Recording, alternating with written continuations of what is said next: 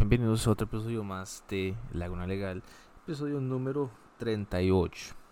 Para el episodio de hoy vamos a, vamos a hablar de un tema que es un poco, ¿cómo diría yo? Que es el tema de que ahora todo el mundo, todo el mundo ahora quiere tener su propio negocio. Cuando yo hablo de que todo el mundo quiere tener su propio negocio, eso quiere decir que hay que incurrir y hay que tener un mindset correcto. Hay que tener la cabeza bien, hay que tener las ganas y hay que ser consistente paso a paso sobre lo que uno quiere lograr. La vida es larga, es muy larga. 10 años pueden ser muy pocos, pero 10 años es bastante tiempo. En 5 años, 4 años. Creo que hoy la industria legal en Costa Rica eh, ha ido cambiando un poquito más. Muchos abogados siguen haciendo lo mismo que hacían los abogados, qué sé yo, en los 90 o al principio de los 2000. Eh, em, con esto quiero decir que la nueva generación de abogados que vienen de esos que son cédulas, eh, perdón, carnets de 28 mil para arriba, ¿verdad? Eh, son de esa generación, digamos que una generación millennial, casi que generación Z, diría yo que es la que nueva que viene para aquí. Eh, es importante saber cuál, cuál va a ser su destino como profesional. Si usted sale de la universidad, es una carrera que usted le toma 6, 7 años en sacarla, más o menos. Es importante saber cuál va a ser mi camino a tomar, qué es lo que quiero. Son cosas importantes que uno tiene que saber y tener una hoja, una ruta clara. Pero antes de tener la ruta clara es ejecutar, es hacer las cosas accionar, tomar ejecución. Em, no, no pensar que los grandes bufetes que pueden tener 80 años, pues son claramente que son admirables porque tienen 80 años de trabajar sin descansar. Pero, ¿qué le podemos decir a aquella persona que está tratando de crecer su firma? Es una firma pequeña, está tratando de obtener clientes nuevos, ¿qué le podemos decir a esa persona? O incluso puede ser que una persona esté en su escritorio hoy mismo escuchándome y pueda reflexionar sobre qué aspectos de mi vida quiero mejorar como profesional o qué quiero lograr.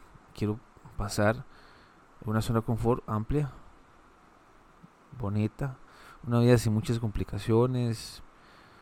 Yo puedo hacer un trabajo de 9 a 5, con eso no hay ningún problema. Hay gente que nació para eh, la gente no le gusta estar incómoda en los, en los, lugares de trabajo. Eh, trabajan por un sueldo, por un cheque, y pues yo ofrezco mis servicios y por eso es que me pagan a mí. Pero puede ser que llegue en un momento donde yo diga, bueno, ¿qué voy a hacer de mi vida? Quiero hacer esto por el resto de mi vida, descansar, sentarme y esperar que hasta los 60 años pensionarme eh, algo que he visto mucho es que ese mindset, ese tipo de mentalidad ha ido cambiando un poco. Creo que la gente ya, pues por supuesto que todo el mundo quiere estar cómodo, un lugar que sea buena paga por los servicios que uno hace, tener buen jefe, tener buenos compañeros con que trabajar, buen team, ¿verdad? Que le decimos buen equipo de trabajo, eso es fundamental, pero la gran mayoría, eh, primero que todo porque un bufete o una firma legal que ofrezca servicios jurídicos es como cualquier negocio. Es, ¿Qué quiero decir que es como cualquier negocio? Bueno, yo ofrezco mis servicios, mis, mi conocimiento legal sobre escenarios de vida que puedan tener ciertas personas.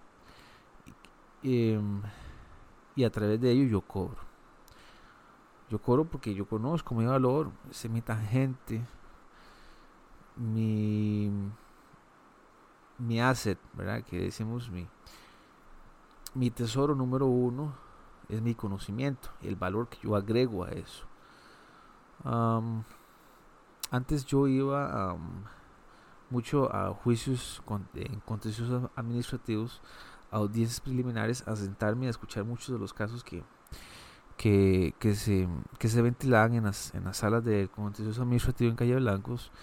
Y yo veía mucho abogado muy desinformado, no podía hablar muy bien en público, eh, le costaba muchísimo, no se manejaba, pero no se sabía manejar a la hora de, emitir un argumento final o no era muy conciso, el juez tenía que llamar la atención muchísimas veces. Eso yo lo veía mucho en las salas de audiencias preliminares y, juicios. Eh, y es también lo que me ha hecho reflexionar de cómo es que podemos crecer como personas y cómo podemos crecer nuestro negocio. Y nuestro negocio es una firma legal. Puede ser una firma legal que tenga 5 años de estar en el mercado, 10 años de estar en el mercado o un año de estar en el mercado. Yo sé que eh, es una cuestión de, de querer y hacer las cosas. Eh, yo sé que al principio tiene que ser duro, porque uno sale de esa zona de confort. Todos tenemos que comer, todos tenemos que trabajar, pero sí es importante reflexionar sobre qué es lo que queremos hacer como profesionales.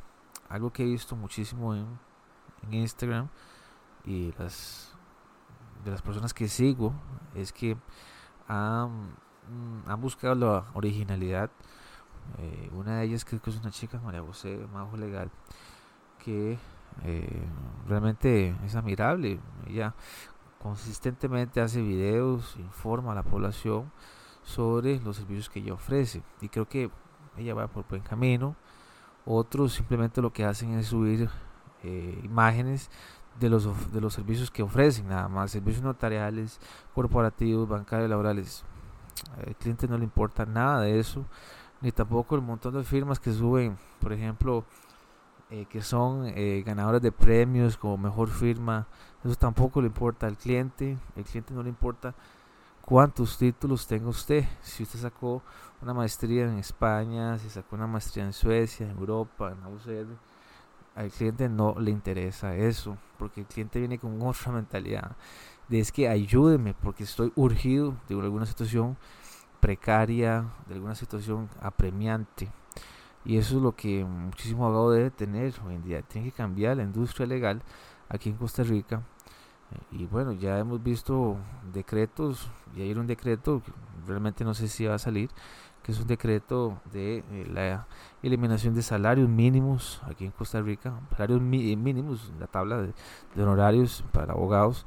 Y yo siento que, mm, al menos mi, mi perspectiva es que se lo van a traer abajo ese decreto y no va a haber aquí en Costa Rica mm, por la libre eh, algún, algún decreto eh, que estipule que no haya sanciones a esos honorarios mínimos que cobren los abogados. Muchos abogados pueden llegar a decir, bueno, es que se va a prostituir la, la profesión. Me parece que ya está prostituida hace mucho tiempo hace mucho tiempo ya está prostituida y es una lástima porque entre los mismos colegas se prestan, no rinden su valor como profesional. No solamente mm, es derecho, aparte que derecho es una carrera muy añeja, muchos años, unas carreras más, más, digamos que no, no quiero decir populares, pero casi que mm, eh, todo ejemplo utilizan un doctor, un abogado, en alguna mesa, en una familia, un domingo, siempre sale algún abogado en algún, lado. Eh, yo vengo de una familia donde no hay abogados, el abogado soy yo. Entonces, tener esa perspectiva, hacer retroalimentación de alguien en la familia que ya sea abogado, pues ayuda muchísimo. En mi caso, he tenido que leer, aprender, a leer libros, muchos libros, muchos videos sobre cómo debería ser un abogado hoy en día. Eh, una de las cosas esenciales es ser diferente ante cualquier firma que pueda llevar 80 años en el mercado. Una de ellas que tenemos hoy en día es eh, las redes sociales. podcasts como estos, donde incentivamos a la gente, incentivamos al cliente a, a querer informarse sobre los servicios que hacemos nosotros, qué servicios, el cliente nos quiere, nos quiere conocer antes de, que, de contratarnos. Y esa es una idea, es, es, un camino del cual muchos abogados pueden ir tomando. Pero el tema es como lo mismo, ¿verdad? Es como aquella persona que está, tiene mucho sobrepeso, que es muy obesa y que todo el mundo pasa diciéndole, pero es que tiene que hacer ejercicio, tiene que hacer dieta. Esa persona nunca lo va a llegar a hacer. Porque es un tema de, de mentalidad, es, es un mindset. Su cabeza tiene que estar en un lugar donde dice, bueno, quiero hacerlo y hoy me levanto y voy a hacerlo constantemente. Pero que, que, realmente lo disfrute. Eh, otra cosa también que hay muchos, mm, yo no sé si realmente hay, abogados que realmente estén haciendo este, este, tipo de podcast. Sería muy bueno porque así podríamos compartir ideas, hacer un networking. Eh, es muy importante todas estas plataformas, Instagram, tenemos los Reels también, TikTok, pero como les digo, es constancia. A veces a mí me cuesta muchísimo porque siento que es como un trabajo, pero me encanta, digamos, eh, hacer episodios y yo sé que al principio eh, puede ser que mi audiencia sea muy pequeña o mínima, incluso solo el guarda me esté escuchando, pero es importante ir haciéndolo, creer en el proceso, eh, sea que usted esté trabajando por una transnacional, para un bufete que tenga muchísimos, muchísimos años en el mercado o esté en un lugar donde no quiera estar, ¿verdad? Porque su energía es una energía oscura. Tenga compañeros de trabajo malos, malos, tóxicos, que dicen, no me gusta la palabra tóxica, siento que la prostituye demasiado y que ahora todo es tóxico. Eh, entonces, sí, eh, que, otra cosa también que he visto que hay personas que pueden estar ganando muy bien como abogado o como notario, incluso en algunos lugares. Tal vez esa persona no sea feliz con su trabajo, no sea contenta. Y así han pasado personas que se han graduado, eh, perdón, han llegado a trabajar 30, 35 años en el mismo lugar yo siento que eso debe ser una penitencia muchísimas veces, aunque usted pueda estar ganando muy bien y tenga vacaciones, tenga la de Semana Santa completa. Un amigo un día de esos me dijo que no, no es abogado, pero me dijo, ¿cómo es posible que solo tengamos dos semanas de vacaciones al año? Me dice, yo no podría. Le dije, hay demasiada gente que solo tiene, solo tiene dos semanas de vacaciones. Es más, yo estaba en un lugar viendo eh, licitaciones en ese lugar solo les daban, por ejemplo, salían un 22 de diciembre y entraban el 2 de enero. O sea, son 10 días de vacaciones. Y estaban el 2 de enero ya sentados en su escritorio, listos para trabajar, las mismas penurias, los mismos pensamientos.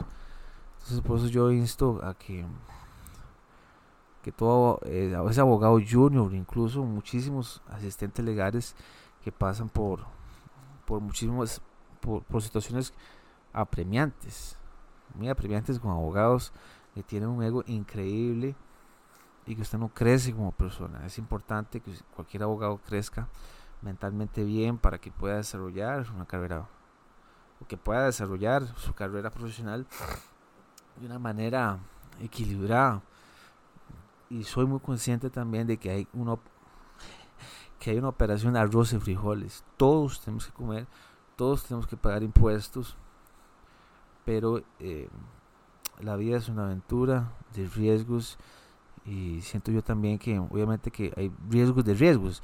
No es lo mismo un papá que tenga dos hijos y una hipoteca y una esposa y que los dos trabajen, tengan sus lugares fijos, sus trabajos fijos y que un día digan, bueno, quiero dedicarme a mi carrera liberal. Eso va a ser imposible. Eso va a ser imposible. Así que eh, esto es solo una pequeña síntesis de lo que vamos a ir hablando en el podcast. Más que todo un coaching de cómo podemos mejorar, cómo podemos tratar eh, de crecer una firma. O aquella persona que quiera tratar de crecer una firma.